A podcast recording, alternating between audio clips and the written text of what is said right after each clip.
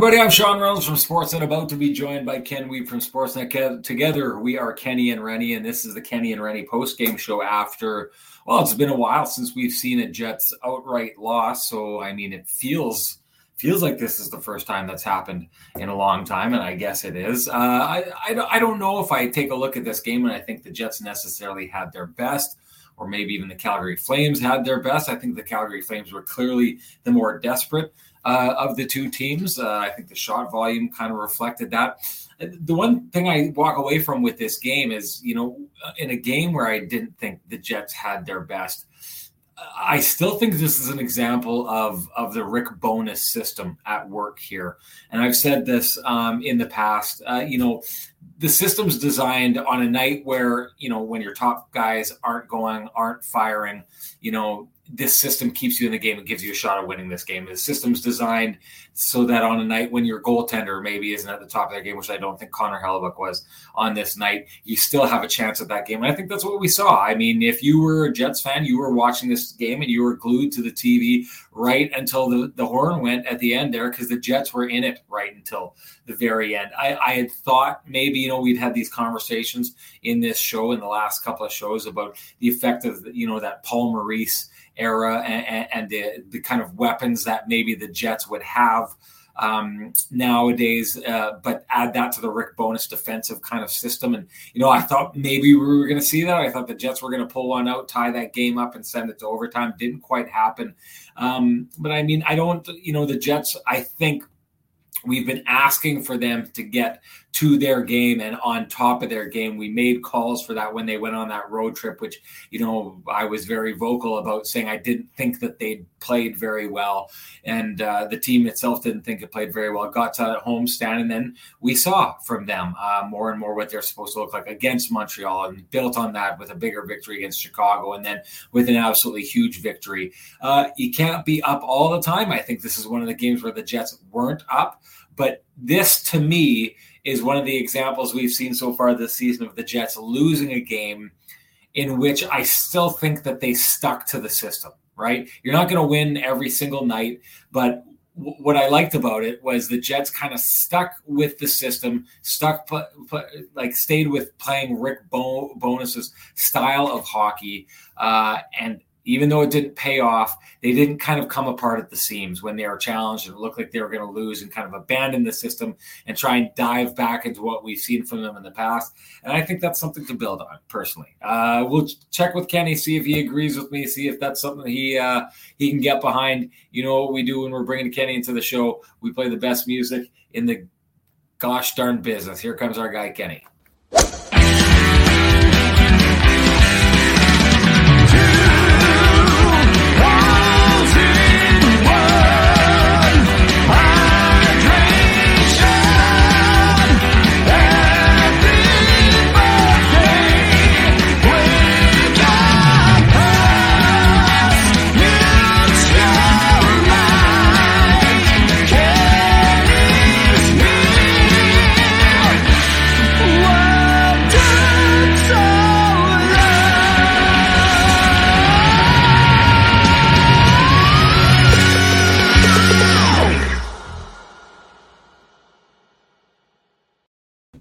So, Ken, right off the bat, I can tell you a lot of people in the chat room not agreeing with how I feel about this. Jeep guy says, "Yikes! Last year's uh, Jets showed up in a big way tonight. That looked nothing like a Bones coach team." I, I don't agree with that at all. This idea of puck management being non-existent. Uh, NBHA hockey says that was ugly hockey. I mean, part of that, I, th- I mean, if you want to look at it as ugly hockey, I think you could. What I saw was two teams uh, and we know that the Jets under Rick Bowness are are trying to be a team that challenges more in the neutral zone. I think we saw that from both teams here tonight. neither team was giving an inch. That's why there was just those constant like kind of turnovers and schmozzles in the neutral zone. Like this was a battle of attrition between two teams. One that needed to make it a battle of attrition because Calgary needed to turn things out, and another one that needs to do it because that's what their coach is demanding of them yeah, it's not the prettiest hockey, but I think we knew when Rick Bowness was coming here that the, the days of pretty hockey with the Winnipeg Jets were kind of going out the window. Is that what we saw here tonight? Yeah, I mean, I think you touched on it. Obviously, desperation from the Flames. Uh, you know, obviously seven game losing skid, but I think five of those games they lost by a goal, and another one on Thursday was a one goal game before the empty netter. Uh, I do think the Jets were a little bit uh, off in terms of their structure, uh, but I also agree with you, Sean, in that they didn't really stray from the structure. I just think that there were a couple of uh, errors that kind of ended up in the back of their net. Uh, I would say the Calgary was just a little bit more desperate and hungry. Uh, I would say I agree with you that the Jets did not have their best game, but they found a way to stick with it. And the fact that they were able to stay, like, it was a one shot hockey game. I mean, if the Jets do anything on their five on three or with the man advantage other than give up the game winning goal, uh, you know, they're still in that hockey game. It's a one shot game. So uh, I don't think they played, I think they had, I would say this. I mean, uh, we haven't said it very often. They had a few too many passengers tonight, Sean. I mean that that's how I would describe it. I think that, and it wasn't that the, I don't think it was that these players weren't trying. I just don't think they had a whole lot in the legs, or you know, some nights you just don't have your best. Uh, I think the Jets had a few too many of those players uh, in the game. And I think their power play, quite frankly, let them down on a night where they weren't at their best.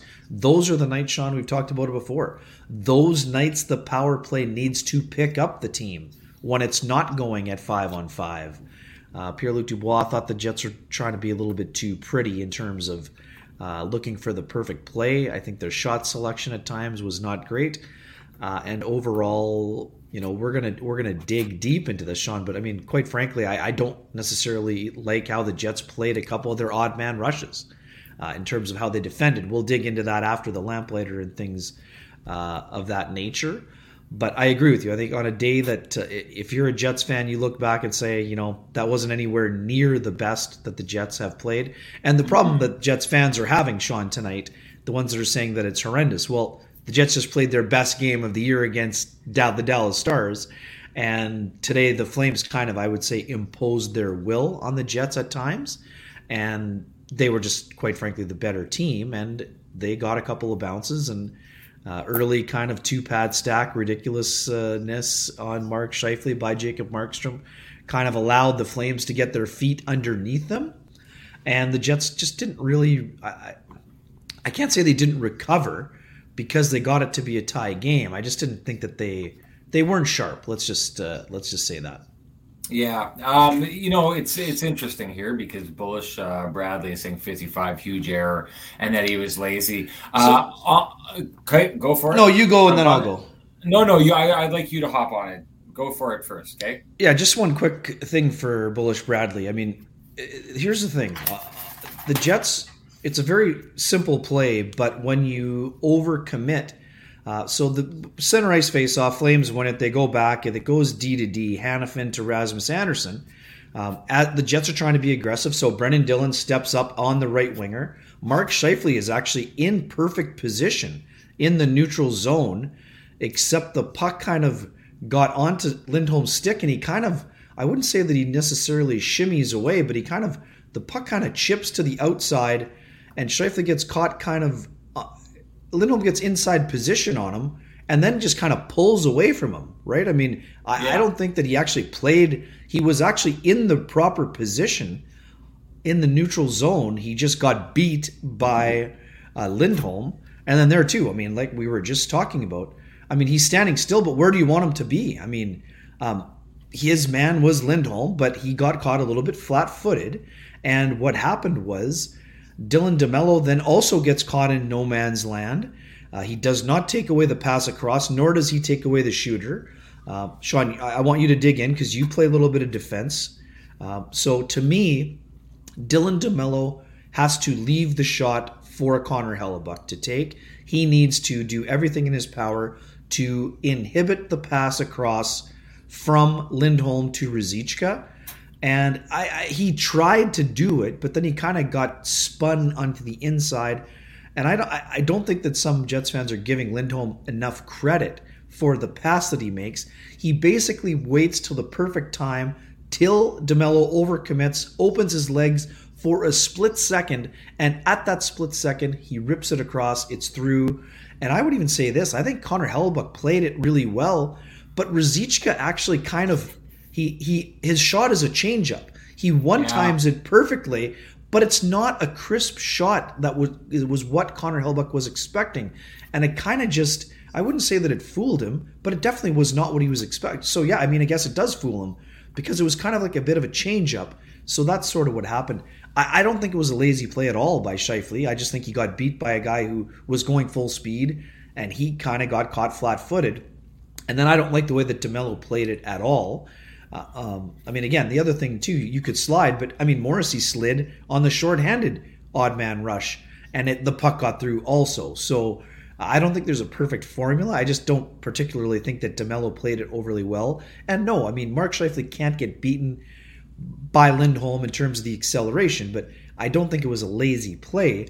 I also maybe think that like Scheifele had exited the zone I'm not sure that Scheifele didn't think that Brenden Dillon was actually there as the second defenseman safety valve. But again, I, I, don't know that for sure. But I think there's a lot of blame to be assessed on that play. And like I said, at the end of the day, Hellebuyck does a good job of pushing across. If that shot is a is a one timer that's hit hard, I think Hellebuyck actually makes the save. The puck kind of just trickled, and I'm not taking anything away from Ruzicka. He made a great play to get the one timer. I just don't think he was I think it was an accident that he that he had the changeup kind of a shot instead of actually ripping it on the offside one timer.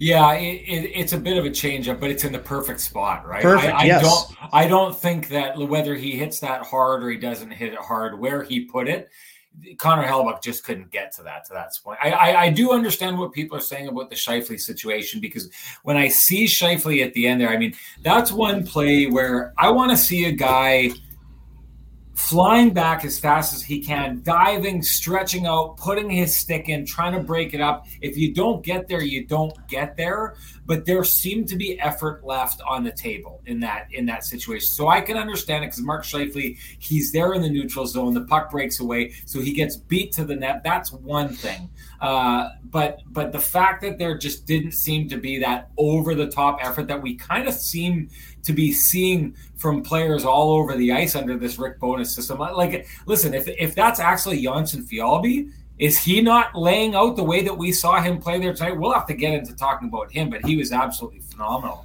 uh, tonight um, and, and a real eye opener. I know there's a lot of people who've been texting me about how much they like his game. We'll get into that. But so I, I understand the part about Scheifele in that situation there the, the DeMelo thing, I I mean, this is just a guy who falls victim to an absolutely phenomenal hockey IQ play there. Like basically what happens there is uh, I know what you're saying, Ken. You you take the pass and then you let the goalie take the shot. And in that situation, he's got he's got the pass covered off. And the player looks like he's trying to pass it and there's nothing there. And DeMelo's got it sealed off, and it's great. So then he turns to look towards the goalie to shoot. And in order to stay with the play, DeMelo turns and opens up the legs. And at that moment, the pass goes through. He just really got baited and fell for the bait, right? This is one of these situations where it's a brain reaction. He's not thinking in his head anything other than the fact that he is reactionary. It's like if I tossed a golf ball towards your face right now, you'd pick it out of the air, right? That's what you do. That's what happened. And a really high hockey hockey IQ guys are able to pull off those tiny little moves that get a reaction from their defender that is just a, it's like a knee jerk reaction, right? So to me, I just give credit where credit's due. That was a phenomenal pass to open him up there. Is it an error in the end on DeMelo? Yeah, because to your point, his job is you're better off just lying across the ice to make sure that pass doesn't get there. So I do agree. I, it's an error there, but I, I don't think it's an egregious error. It's just good hockey playing out there. I, I, would say it's not a lack of effort on DeMelo's part there.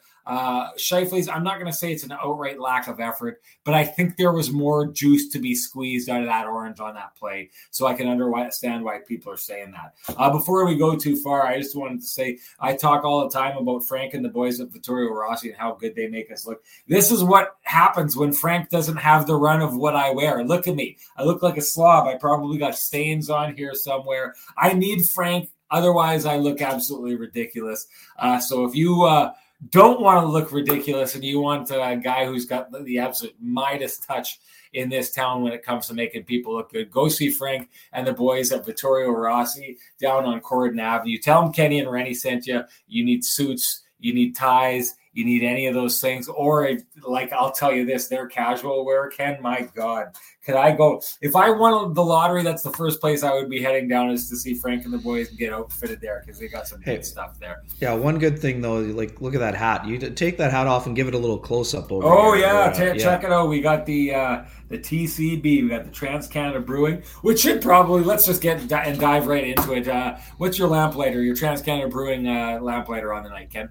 Oh, I mean, prettiest goal of the game is obviously the Dubois goal. I mean, just exceptional play all around. Mason Appleton, you know, kind of gets that he will not get an assist on the play, but the third assist belongs to Mason Appleton, who made a really nice play to get it over to Pionk, who got it over to Morrissey, who got it over to Pierre Luc Dubois for his seventh of the year. I mean, that goal is absolutely uh, absurd uh, in terms of the puck movement, and it kind of helped get the Jets going, didn't? It? I mean, they kind of they didn't really have a whole lot going offensively, and they really made a nice play on that one. Uh, it was really an impressive uh, play all around, uh, and the defenseman like really active again, right? I mean, Josh Morrissey, we're going to get into him a little bit later, but man, another two assists. He's just been absolutely dynamic in terms of his offensive play. But I mean, the Dubois goal is.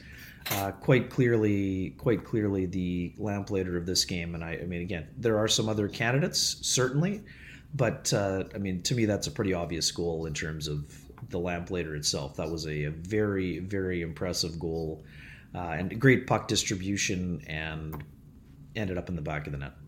Well, gotta say, um, uh, all all you folks out there, if you agree with Ken, just throw your lamplighter in there as well, but you can go any way you want. I know someone already uh, had said that they thought Trevor Lewis's goal there you go. was the lamplighter. There you go. Uh, Ian Bloomberg says it right there. Uh, but uh, share with us what you think your lamplighter is, and it gives you an opportunity to win an eight pack. Get that off the screen, Ken. An eight pack of Frosty Trans Canada Brewing Lamplighter Amber Ale. Absolutely nectar of the gods. Uh, and if you don't want to wait uh, for us to hand one out to you, you can always head down to Trans Canada Brewing Company and go check out their tap room at 11290 Kenaston.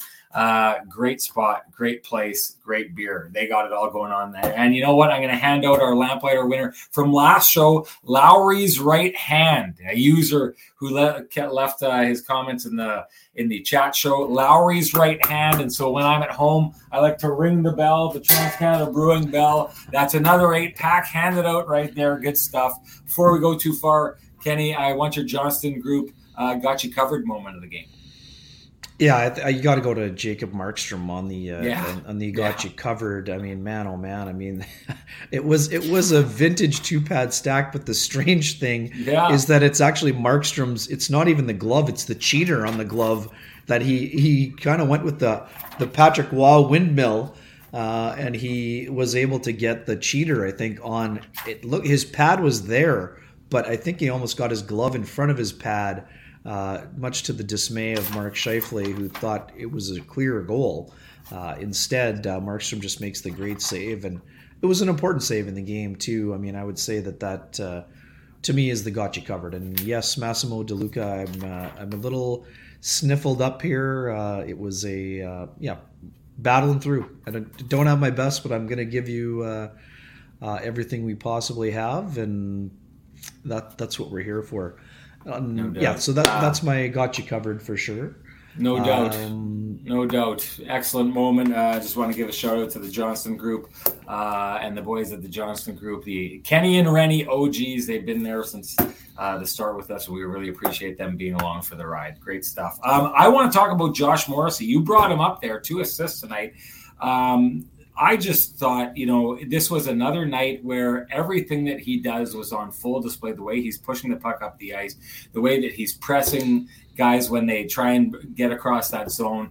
To another two points, leading the Jets in points. Um, where do you see Josh Morrissey at at this stage? Ken, is he playing the best hockey of his career? Well, it's right up there. I mean, we know that last year he got back to being that kind of top pairing kind of guy. Uh, and for those folks who didn't watch the end of the broadcast, I mean, Kevin Bieksa was just on and saying, you know, he wasn't, you know, quite frankly, he wasn't sure that Josh Morrissey had, you know, potential offensive potential to become a true number one defenseman for the Winnipeg Jets after the massive turnover on the back end. And he said, quite frankly, that's changed. I mean, Josh is playing at a you know an exceptionally high level. Uh, that offense, we knew that he came, he was drafted as an offensive player, but then he didn't get a lot of offensive opportunities early on in his career. But now he is getting those opportunities, and he's making the absolute best of it right now. He has been a bona fide top pairing defenseman um, for the past, you know, season and change. And I, you know, I, I, you know, Sean, you're right. I mean, this is probably the very best uh, that he has played. But this is the thing that we know about Josh Morrissey, not just from having him on the show, but from being around him. Josh isn't just happy with being a, you know, a top pairing guy. He wants to continue to improve. He will work to continue to improve. Last year, he had career highs in most categories and he's going to want to continue to push to become an even better player and and that's what I'm seeing from him. I'm seeing a guy whose edge work has just been magnificent. Um, his ability to push the pace and to get up the ice. I mean, uh, nobody is ben- I mean, we've seen a lot of guys benefiting from the system that Rick Bowness installed in terms of having the defense jump up and get involved in the rush. Nobody has benefited more than Josh Morrissey. Uh, he's basically been giving the clear green light uh, and he knows when to use it. He's not just using it recklessly. He knows when to jump, and he is jumping at the proper times. And it has allowed him to, you know, have just an exceptional start to the year where he's leading the Jets in points. And that's not because they've got a bunch of guys struggling offensively. Josh has been the guy delivering uh, for the most part and doing just an exceptional job. What are you seeing from him? Well, I, am seeing what Massimo DeLuca says here. Bone's system is allowing for JMO to be more offensive. He's racking up the points. Like, listen, this is a team the last couple of years has been offensively challenged when it comes to the defense. It's been a problem. And I think it was to the degree that there was a lot of people that were thinking, I mean, we've seen Schmidt in the past be somewhat offensive. We saw a couple of years ago, Neal Pionk was offensive. But what we never really saw was like a whole unit, the Winnipeg Jets defense as a unit being dangerous offensively. And, and I'll, I'll, be I'll be honest, I was starting to wonder if the mix of players that they had was capable of being a, offensive as a defensive unit. And uh, I'll, I'll say this. Rick Bowness, you got to give him credit. He came rolling into Winnipeg. He had a bunch of things that he wanted to take care of. He wanted to take care of culture. If you were watching the game afterwards on After Hours, it was the one of the first questions uh, that Scott Oake asked him about it. It was the culture. Jumps in, I would say, Ken, like it's early in the season, I know, but it sure looks to me like the Jets culture has changed. It's gone through a little bit of an evolution. I think it's obvious for us in the room talking with the players, uh, just the interaction with the media alone. I think the interaction between the players and fans, I think the interactions between the players and each other, I think has changed. So I think Rick Bowness walked in, he wanted to do that. I think he's already done that. But another one, this is you you have to admire coaches who come in and say, this is a problem and we're going to fix it and then they follow up by fixing it because that's what's happening right now. Rick Bowness came in and he said, We are not, you remember this, Ken, in training camp. He's like, We're not going anywhere unless we start getting more offense from our defense. So they've got the green light. That was the term. They've got the green light to jump up in the play to make that kind of stuff happen. We're seeing players like Josh Morrissey up above the hash marks you know, above the ringette line, far more than we used to see from those players in the past. And it's it's adding to the flow. It's adding to the flow of their game. Josh Morrissey, to your point, in junior was a, an offensive defenseman. He came into the league looking like that. Paul Maurice was always really known for saying this about Josh Morrissey. I think it's right. Josh Morrissey was told, you need to go home and work on this because these are your weaknesses. And it was mostly defensive stuff. And he went that off season and came back and had basically turned everything around and turned his weaknesses into his strengths in one off season. It's like a little bit of the mythology or the lore about Josh Morrissey that uh, that Paul Maurice used to build up about him. But what I had wondered is if, in the pursuit of becoming a, a, a defensive, an NHL worthy defensive force, the way that Josh Morrissey, I believe, has been for a long time in this league, I'd wondered if he'd lost the ability to go back and be that offensive defenseman that he was. When he was in junior. Well, it sure looks to me like he's found it, and it sure looks to me like Rick Bowness's system is what has allowed him to find it. Two more points here tonight. Uh, they held up a graph which I thought was interesting. One of three defensemen in the NHL leading their team in scoring right now. That's not easy to do on a team that has Mark Scheifele and, and Pierre Luc Dubois, who's playing really good hockey right now, and we can get into because we should get into him because not only did he score, but he was vintage uh, SHI, you know what disturber here tonight. But on a team that has as many shift weapons, disturber, shift, yes, shift. Yes. The Kyle, the Kyle Connors of the world, and I know he's not going right now, but all the offensive weapons that the Winnipeg Jets have, and Josh Morrissey is leading the team in scoring. I would say this, Ken, maybe it makes sense because what Rick Bowness, another one of the things he said he was going to come in and do, and that he's been trying to do, is to make this a more defensive team. The numbers bear that out. They're a more defensive team, but he's wanted to add certain kinds of offense back in. And Josh Morrissey is a guy who had the defense locked down this entire time. So, in the effort by Rick Bowness to not only make this a more defensive team, but to free up certain kinds of offense for them. To me, to me, I think a lot of players, the Mark Scheifeles of the world, the Kyle Connors, are dealing with being more defensive than they've been at the past. In the past, and they're trying to figure out how to make sure they cover that off while still going down and trying to put up numbers on the other end. Well, Josh Morrissey had it down.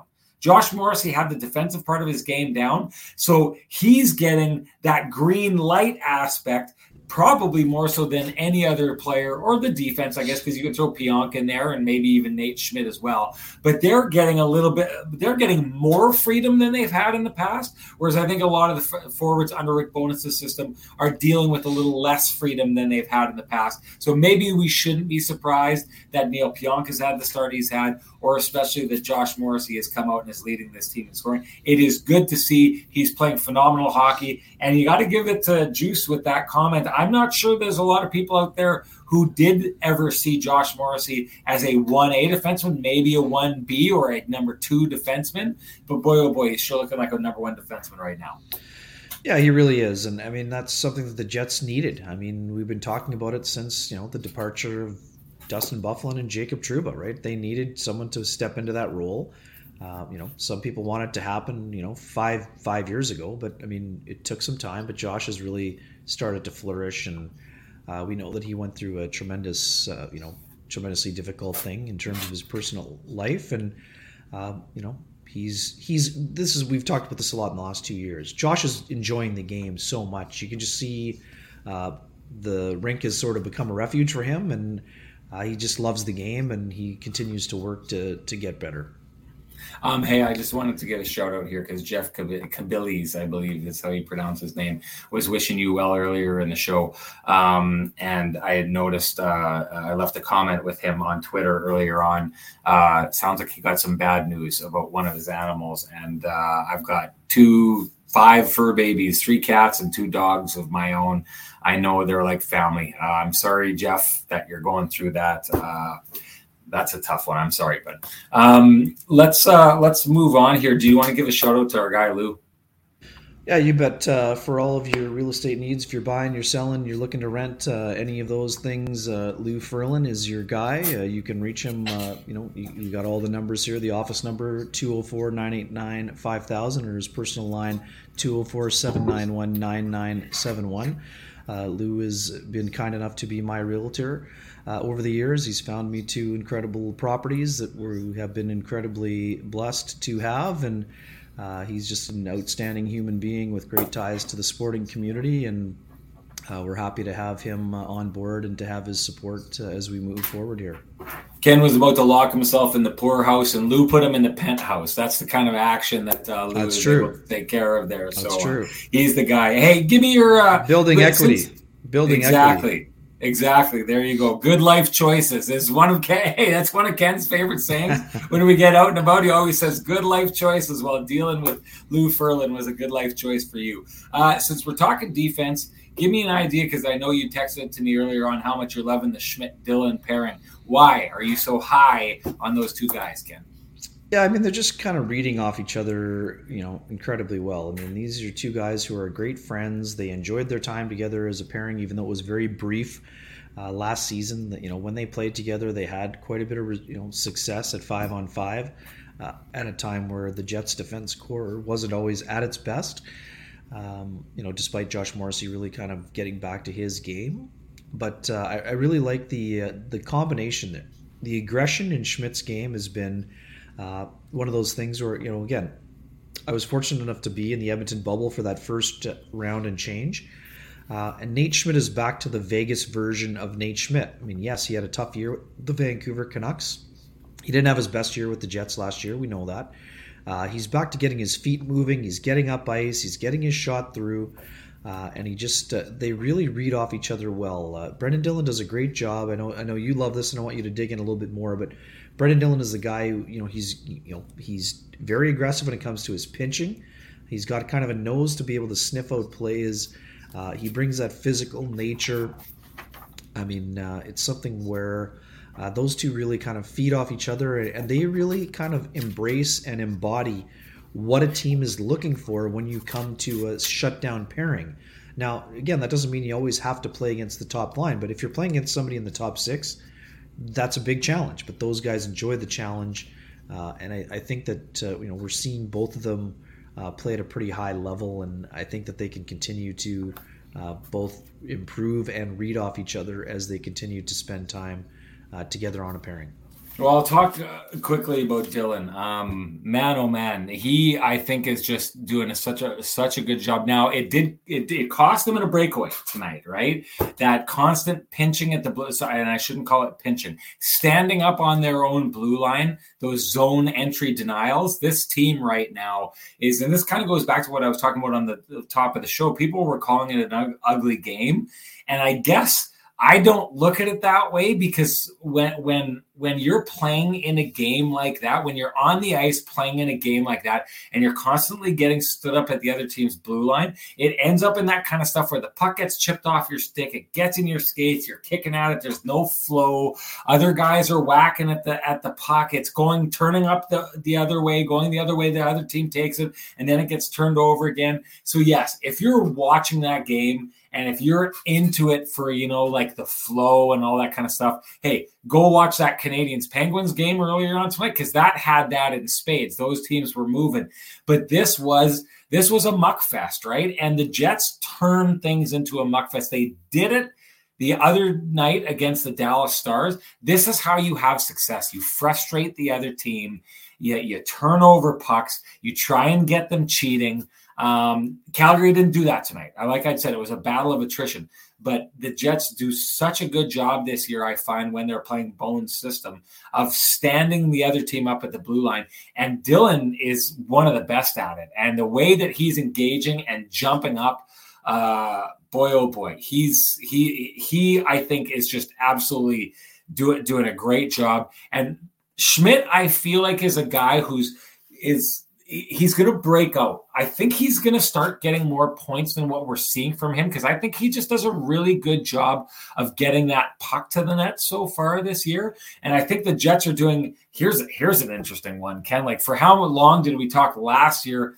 As soon as Dave Lowry took over the team, and before that, the the kind of negotiating by the Jets coaches to try and get their players to go to the net, and they just couldn't do it. Well, holy smokes, it's happening nonstop now, right? Like the Jets are getting to the front of the net. Nate Schmidt is getting that puck to the front of the net. I feel like I'm marking it down. Let's, I know there's not as many people watching because it's late at night, but mark it down. I feel like we're going to see Schmidt's going to get the payoff from that coming down. You're going to start seeing a lot more points roll in for him, maybe a few goals, you know, some tipped in shots, that kind of stuff. I feel like that's coming. So I've got all the time in the world uh, to uh, to for your idea that that pairing is doing really really well. Um, here I'm going to go to our home field dig deeper comment of the day, and I'm going to go to Paul Robert who says, "Love how Dubois just keeps making friends in every city. Gotta love his compete level." He pulled out something uh, Paul Robert did here that I am entirely behind. You and I, quite often when we're not together, we text back and forth as the game was going on. And Pierre Luc Dubois, not because he scored, but just because of the way he plays, always ends up being a topic of conversation with us back and forth. And I said, I just love how he turns every game into a war. one thing I really loved, Ken, is, is when he went in and drew that penalty and he got bumped by the D man into Markstrom and then went crashing down in the back of the net. He's got Big Z, Zadorov, on his back, a big tough guy, and he could care less about him. He's trying to get at the goaltender, right? And I love that move because I honestly don't think he's that mad at the goaltender.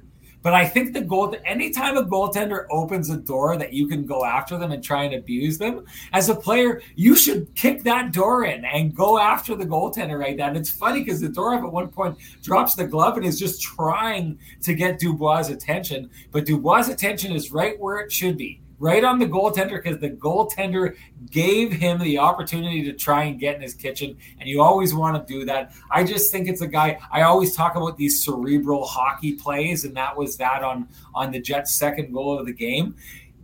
Pierre Luc Dubois is a cerebral pest it's psychological warfare that he engages in. It's not just walking up and smacking a guy in the mouth. He's irritating the hell out of guys, and that was just a perfect example of that. And Paul Robert pointed it out, uh, and that, of course, is why Paul Robert is getting uh, is getting credit for our uh, dig deeper uh, home field uh, comment of the game. And of course, if you're a business and you want to stand out, Home Field can help you do it. Check them out. Ken, uh, what? Sorry, do you have their website there? Yeah, Ken? myhomefield.ca. There we go. And before we shut this down, too, we should give a shout out to our friends at Cambrian Credit Union. They've just launched a new website uh, and a new banking experience. Go check it out. Uh, if you are members, like Ken and I both are, uh, there's plenty of reason to bank there. One of them, of course, being their fee account. You can save $222 per year by having one of these accounts. Simply set up a recurring direct deposit every month to your Cambrian checking or savings account, and you qualify. No minimum balance required. Go check out these websites. Uh, they do a really good job. And if you were checking it out on the last show, uh, you had a chance to win Jets tickets given away by Cambria. Not only are they constantly doing stuff in the community, they are throwing some bones in the Kenny and Rennie chat room as well. That was absolutely great. Um, hey, line juggling. We got to talk doing, about line juggling. Hang on, are we, doing those Moose tickets or not? Not today.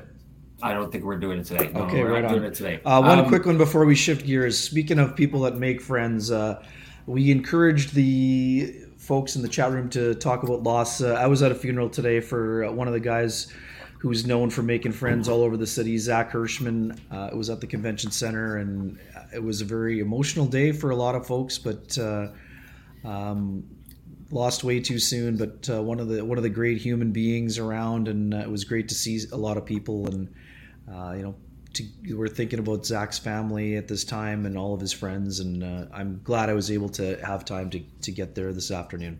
Uh, and I got to say, Ken, I know you're you got the sniffles, but I know uh, from talking behind the scenes here that that's an emotionally draining situation for you. So thanks for powering through this. Uh, we're gonna get to this show. Um, I, I, like it that people could talk about this kind of stuff. I like that Jeff uh, talked about that earlier on uh, and uh, healthy. It's healthy to talk about that stuff. Get it out. Feel free to do it on our show anytime you want. Kenny and Rennie a chat room. We appreciate it. Um, uh, let's get oh, to the line. Sorry. Okay. Sorry. I have one more say? thing on Dubois before we shift gears there. Uh, uh, and yes, I do agree with the psychological warfare in his post game uh, address with reporters in Calgary that I was able to get the audio from. Uh, from our from our guys that are on site, Scott Billeck and uh, Mike McIntyre. Uh, on the play with Markstrom, this was his comment. I thought he took his leg out and tripped me. That's a dangerous play. I think it's a dirty play. You saw what happened with Drake Batherson and Aaron Dell. You talk about goalie safety in this league, and I'm all for that. I'm 100% on board with that, but I wasn't going towards him. I get pushed. I think it was by Rasmus Andersson, but I wasn't going towards him. I thought his leg came out. I mean, I've got to look at the replay. Maybe it doesn't. Maybe it didn't. If it didn't, I'll take back what I said, but I thought it was a very dangerous and very dirty play. And Sean, I mean, I did also think it was subtle, but there is no doubt in my mind that Markstrom stuck his leg out. And again, did Dubois need to shoot the puck into the corner after he went offside on the power play? No, he didn't. I think it was a strategic move to get into the head of the goaltender. Yeah. But I'm yeah. also not on board with Markstrom sticking his leg out especially in that scenario when he gets bumped. Because if that happens, you know, around the goal line, you know, again, he's far enough away that he's not going to go head first into the boards. But that's a dangerous play, and I, and I I'm also for goalie protection. But there are times when you get involved, sometimes things are going to happen, and I think that was sort of what Dubois was getting at. So he was like, you know, if you want to stick your leg out, I might want to stick my elbow out or my fist out or whatever else. And again, uh, that's neither here nor there. But uh, you know, it was it was an interesting um, sequence of events. Let's say. Well, I'll say this: like, I, I know what you're saying about the the leg sticking out, but Pierre Luc Dubois got exactly what he was looking for in that situation. Pierre Luc Dubois is skating in, shoots the puck into the corner, and right, it's not like he's shooting it on the goaltender, but he's he's doing a flyby past the goaltender, right? That could have been unsportsmanlike conduct, could it not? If you shoot the puck that late after the whistle. Well, no? but it, it, into the corner, I think if you're throwing it into the corner, I don't think it is. But this is why I'm saying I think he's why shoot there? psychological pass. He took five strides. He took five strides and he's heading right past the goalie crease. Like, yeah, there's no reason for him to keep going. But I know what you're saying. You're saying it's a dangerous play by Markstrom. But this is a, this Pierre Luc Dubois went fishing and he threw the lure out and they took the bait and they got a penalty out of it. Like yep. Pierre Luc Dubois got exactly what he wanted out of that play. He and acting like he's mad and indignant by the whole situation just helps sell it to the ref. But like as a defenseman, if a guy's doing a fly by past your goalie, I'm not surprised that he went and gave him a bump. That's that's what you would do in that situation. And Pierre-Luc Dubois knows that. It's the reason he's doing it. And then he's positioning himself so that if the defenseman does give him a bump, well, he's going to bump him towards the goaltender. Well, now he's got an excuse to do a real tight flyby past the goaltender. And now, because the goaltender feels like his space is being invaded upon, he sticks the knee out to, to kind of give him a little bit of, you know, a little bit back. And then boom, suddenly he's in behind the net. And now it's on, right? Now the goaltender is taking a shot at you. And like I said, Zadorov is trying to break it up. And and PLD is just enraged at the goaltender.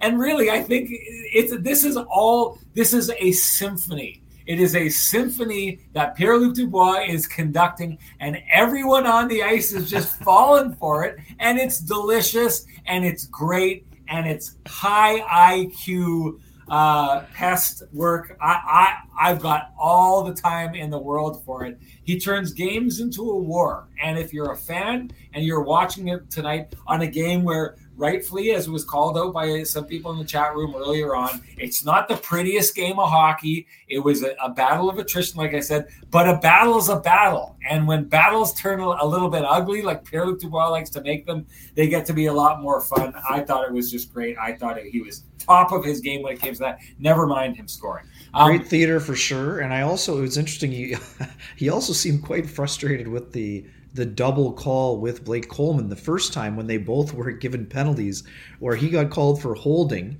and then Coleman went for the old, uh, you know, Cobra Kai sweep the leg uh, when he tripped him on the way down. So uh, he was definitely not impressed with that call either. But uh, this I, is lo- interesting. I, I, texted you. I love the engagement. I, I love the yeah. engagement on a night where not a lot of the Jets' top six forwards were really going. Uh, I thought Dubois was trying to kind of drag some people into, into the fight. Yeah, the, and then we'll transition into the rest of it now. But I mean, I just didn't think the Jets' top six. Uh, we we have applauded many of their excellent efforts. The Jets' top six, quite frankly, was not good enough tonight. There's there's no doubt about that. Well, that's the perfect segue into our next situation here. But just before we do, I just wanted to say it's good to see General Imlarith, who uh, has spent some time on our show despite being, I, th- I believe, living in Calgary uh, and being a Calgary Flames fan. This is an interesting one. He says it's Markstrom who's trying to get into the other players' heads. Uh, if if so, then we got to see two players kind of going at each other with like the chess battle of frustration. Uh, and you know what? You give credit to Markstrom. I know he hasn't had the best year so far, but he had he was probably the best player on the ice tonight. If I had to pick one, uh, the, he's probably the guy. And this is one of the things that he did was to kind of get things going and a little bit heated. I didn't think the Calgary Flames were going to survive that five on three, but they did. I thought it was crazy. I remember saying to you, "What the heck are they doing right now?" It looked to me like they were trying to give the game away and you know what, Ken? Let's be honest. They probably were. Like, I don't think that that was planned. I think that they were kind of unraveling. This is a team that hasn't been able to hold leads and they've been blowing leads. And if you want to see why, well, I think it's these little plays like this where they end up taking these unnecessary penalties and putting their backs against the wall. They got away with it tonight. I don't think they've been getting away with it lately. Um, but you got you made the comment about the top six not being where you wanted them tonight. There was a lot of line juggling happening tonight. Now, this is going to be a chicken and the egg argument. I'm going to tell you my take on it before we do this at the start of that game, I know the Jets started a little bit slow. I didn't think it was necessarily a slow start as much as it was that Calgary just really came out, came off that road trip there at home. So they had a, a whole bunch of energy. I thought the Jets survived it and then had a really, really strong pushback. There was a point there in that first period where I was just looking at the way that the Appleton, Scheifele, and Connor line was playing. And I just thought to myself, like, these guys are just on their game. So I thought they looked great. Now, after Lowry got hurt for a little bit there and went off the bench, and we started seeing them cycling uh, um, uh, centerman through the lines the way that they were doing that, the lines started juggling, but it didn't end there. Lowry came back, and then things started to get really, really juggled to a point that I think it was Kyle Connor from the first line was on with Pierre Luc Dubois, who is the centering. Here's your second line guy. And uh, Jonsson Fjallby was on with them, and they had a heck of a shift that I thought looked good. But in the end, I think – that Rick Bowness, an attempt to get things going, which I thought, at least with that first line, we're already kind of going.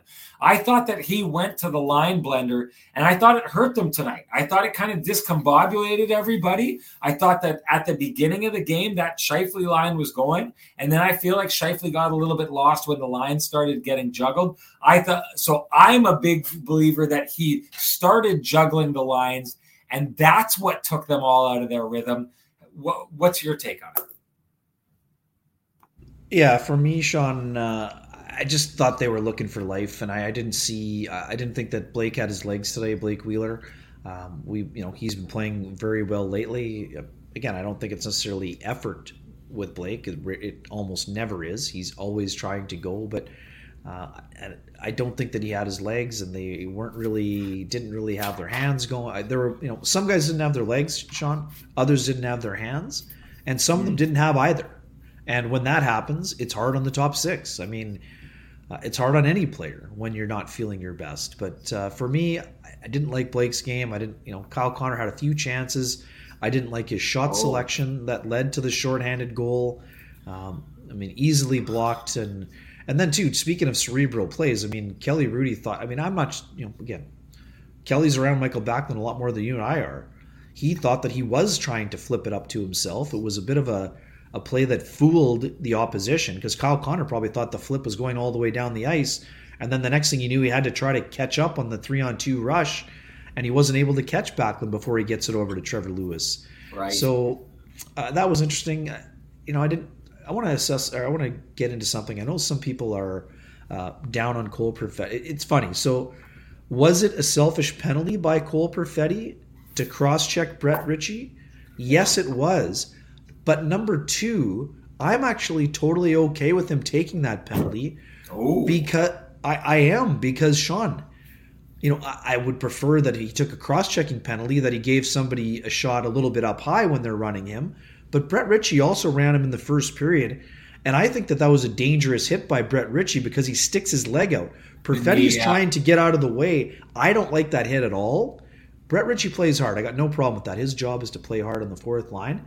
He sticks his left leg out a little bit and catches Perfetti knee on knee. So then the next time when he run, runs him into the end boards, I'm actually okay with the retaliation. Again, you would always prefer the player initiate than to retaliate.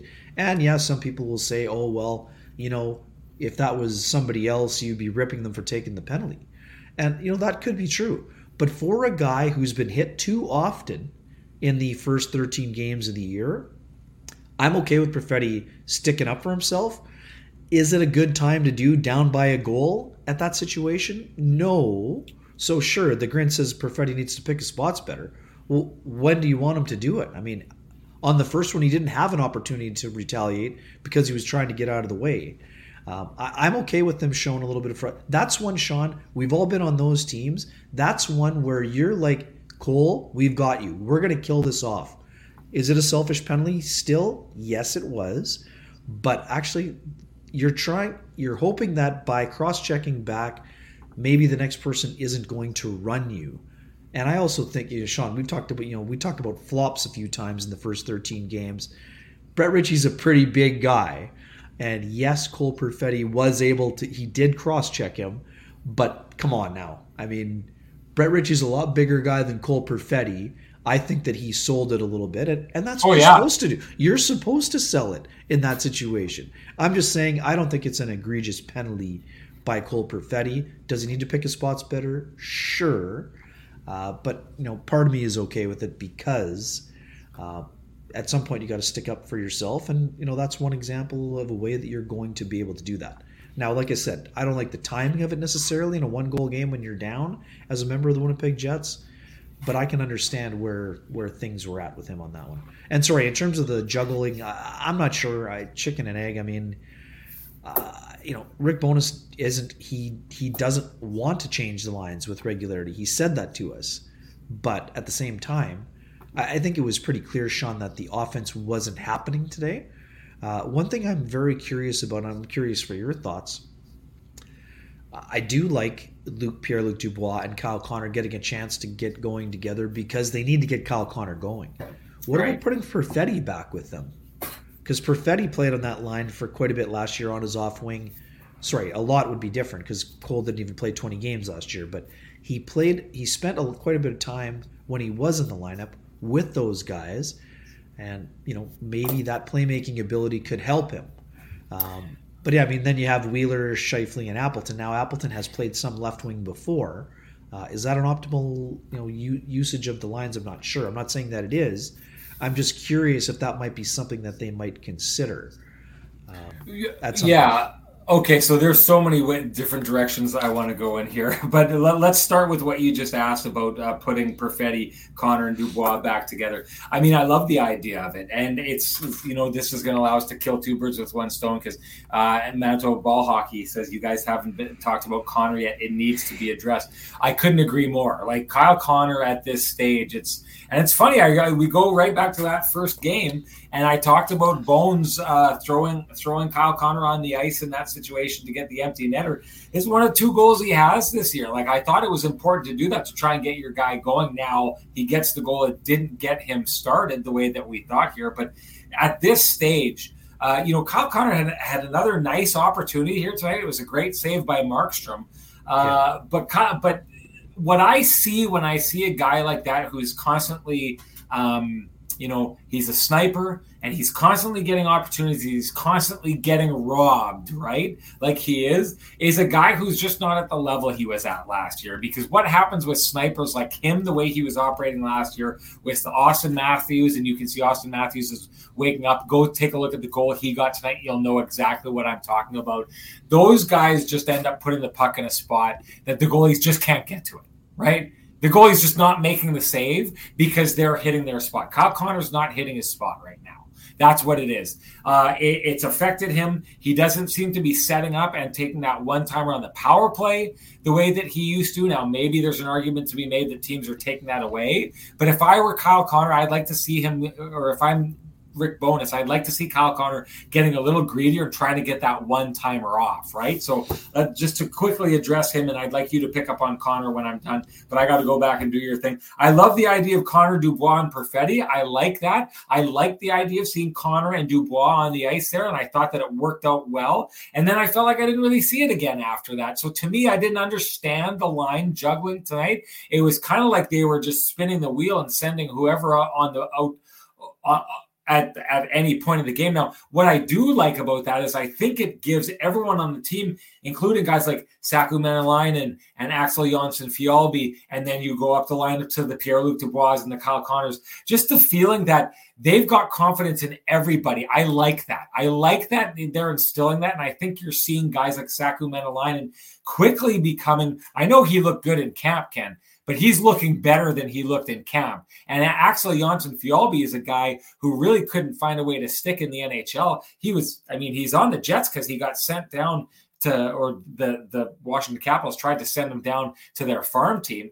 this did not look like an AHL player to me tonight. He was all over the place. So I love the idea that it's instilling that confidence, but it just it bounced around too much. I want to see, like you're saying, Perfetti and Dubois and Connor. I want to see them get together and have a couple shifts to try and rekindle what they've done before. Because right now, bouncing Connor around, you know, he was at the end of the game, he was out on the ice with uh, Scheifele and a number of guys, and then he was out later on with another uh, with, with uh, Pierre Luc Dubois again.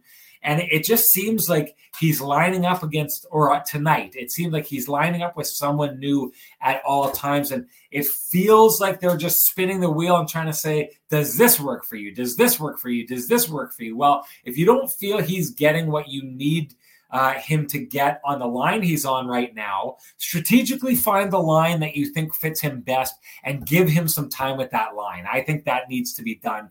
And then I just want to back up quickly to the Perfetti thing that you're talking about. I couldn't, I couldn't disagree with you more, Ken, on that situation with Perfetti. And there's a couple reasons why. One, that Perfetti cross check is not carving out any space. That was pure frustration. That was him getting up, taking a dumb penalty in that moment and and and cross-checking that player. It didn't hurt that player. It's the same deal as I was talking about Pierre-Luc Dubois. That player got exactly what he was looking for from Cole Perfetti. Baited, he took the bait, he's off the ice. That's just a young player frustrated about getting run.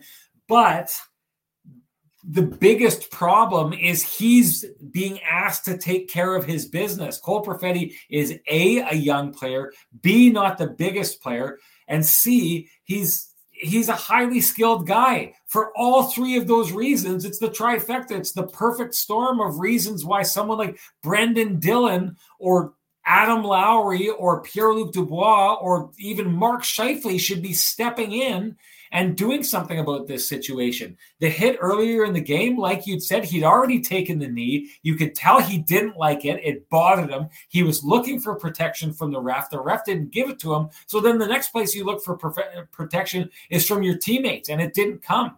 And so when he gets run again the next time, by the way, that hit that he responds to with the cross check, I have no problem with that hit. I think it's a great hit. The only problem I have with that hit is that there wasn't a response from the rest of the team. And so now you leave a young, frustrated player feeling like he needs to carve out his space. And that, I'm telling you, Ken, that cross check doesn't do it. No one is saying, I better stay away from that guy because he just gave me a little punch to the back with his stick and took a penalty, that gives me more reason to go after him the next time. If I'm coaches with Seattle, I'm saying, get on this player. Look what happens when you get him frustrated.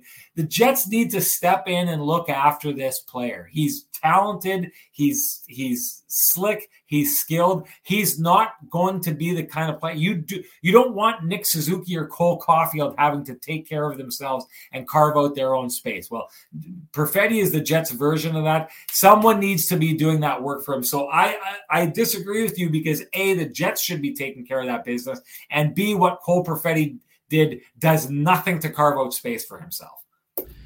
Yeah, I mean, so in a perfect world, I'm with you. I mean, after the first knee on knee, then someone should have gone after Brett Ritchie. But here's the problem Brett Ritchie is a bit player for the Calgary Flames. I sorry, I couldn't agree with this more. Turd Ferguson's comment saying the cross check was more of a message to the Jets, Rennie, than the Flames. I agree. I think that's a young player saying, geez, and doing it now. It's it's costing his team, but I agree with this. This is a guy saying, like, what, do I have to do this myself? Is that what is that what this has come to? I couldn't agree with this comment more. Sorry, go on. No, it's okay. I don't really have much else uh, to dig in on that. I mean, okay. I, was there some frustration, of course, but uh, one quick one here from Daryl uh, Grinko. Ehlers skating yet? Well, Daryl, the update from Rick Bowness before the team left was that Nikolai Ehlers is not on the road trip. He was not planning to skate uh, in Winnipeg on the weekend. Uh, the plan is for Nikolai Ehlers to skate on Tuesday or Wednesday. That was the update that was provided. Um, you know, by Rick Bowness, We reported it on Twitter. It was in my story on Cole Perfetti on the weekend on Friday. Um, so the Jets said they were being cautious. Uh, Rick Bowness went out of his way to say that uh, it was a not a setback. He said it, I think, five times in that small span of time. Um, again, this is taking a long time. It's the eleventh game he's missed, and yeah, uh, we didn't talk really much about the power play, but I mean, today was a great example of the Jets missing Nikolai Ehlers. I mean, the zone entries were not crisp. They didn't get set up. They were not dangerous. They were far too cute. And once Nikolai Ehlers is back, then you have an opportunity to try some things in the top six that maybe you're not sure you can do right now, right? I mean, that's the thing, Sean. I mean, once that happens, then maybe you see Mason Appleton go back onto the third line or whatever else. And again, I don't, I don't think that uh, Appleton played poorly. I thought he actually played quite a few shifts with Connor and Pierre-Luc Dubois in the third period, and I thought that Mason Appleton had a really good chance on the backhand. But the problem was the puck kind of rolled on him. So. Um, yeah, I mean, it'll be interesting to see where things go from there. But uh, uh, one quick one. I mean, you wanted to jump in. I mean, we had a you know we had a debate about it on the old Twitter machine, uh, on the sorry on uh, by text here. Why don't you give your thoughts on the uh, Mackenzie Weegar uh, penalty on Kyle Connor? when he was. oh, I just I, so it's uh, Juice on the program said that he didn't think it was a call, and I think even Ron said that he thought it was a weak call. I I was blown away that it was a call. I mean, what he doesn't get the stick on the hands. He he takes a swing at the uh, at the at the puck. He misses the puck. Like, uh, and, and I do agree. If anyone saw the debate, Elliotte Friedman was saying, well, if you're going to call a penalty, it should be a penalty shot, right? I agree with that there in that situation. I just thought there was so many plays towards the end of the game. Now, Kyle Connor gets tied up with uh, Nazem Kadri at the end of the game and absolutely garage sales him because he gets his stick around him and hooked against the net. Well, I know he didn't mean to get his stick hooked on the net, but there is no doubt about it that Nazem Kadri ends up on the ground because he's tripped by Kyle Connor. Uh, and, and, the refs let that go. And now, Jets fans, I can hear you. You're being, oh, there's Rennie signing uh, siding with the other team. This is why it's a problem because later on, with about two minutes left in the game, Mason Appleton is tripped along the boards in what should have been a penalty, and the Jets should have had a late penalty in the game. But because the refs had basically lost the plot throughout the game, they couldn't call that at that time because they can't let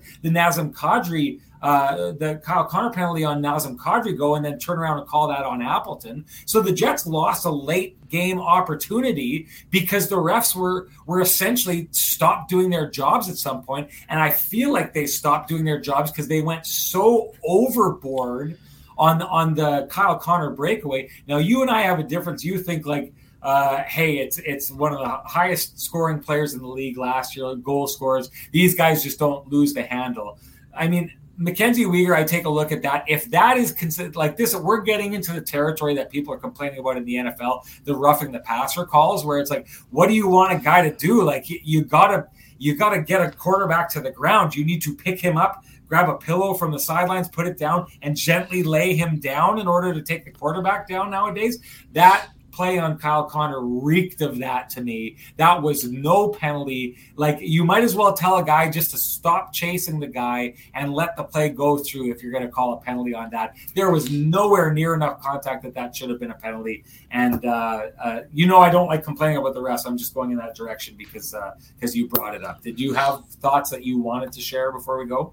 Yeah, I mean my counter to you was the same. Uh, I mean Kyle Connor blew by Mackenzie Weegar and he was caught flat-footed. And uh, again, I'm with you. Was it was it egregious? No, I, I don't think it was obvious that it should have been called. I just think it's a lot easier to see in super slow mo than it was in real time. And I'm still not 100% sure. And again, I'm not saying this would make it a penalty because it's always up for debate. But I do think that his stick actually gets into Kyle Connor's hands at the very end of it. Um, but by then, I think the puck was kind of already rolling off his stick. So uh, it just it wasn't a great like Weegar kind of puts his arm on him. I don't think it meant that he twisted him, but uh, I, do think that he impeded the breakaway opportunity.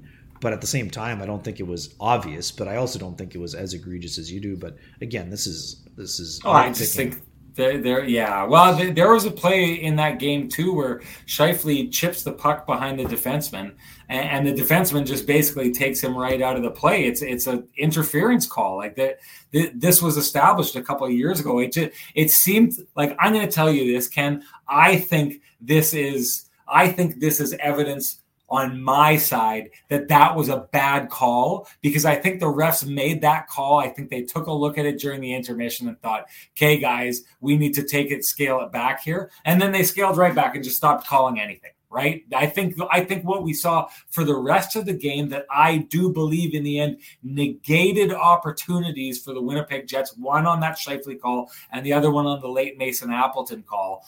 It, th- them you know, basically taking their chips away from the table and what, or you know, taking their ball and going home with it, basically put it in a situation where a team that needs to grind the team down or the, grind the game down in the third period was able to do so because the refs essentially stopped calling the game. That's what I thought. Anyway, um, before we do go, uh, I just wanted to give a shout out to our sponsors uh, who we're just so happy they're with us. Uh, we've said this once, we'll say it a thousand times. Uh, if you appreciate these conversations happening in these spaces, please appreciate our sponsors who make that happen. Of course, Vittorio Rossi, Trans Canada Brewing, the Johnston Group, Lou Ferlin Homefield, and Cambrian Credit Union. Uh, and once again, I know it's late. We really appreciate everyone being with us here almost 1.30 in the morning. It means a ton to us.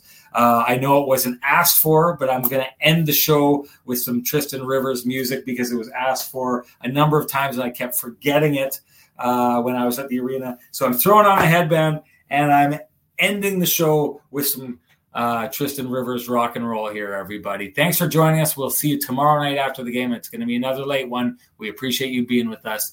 Here's Sean's headband.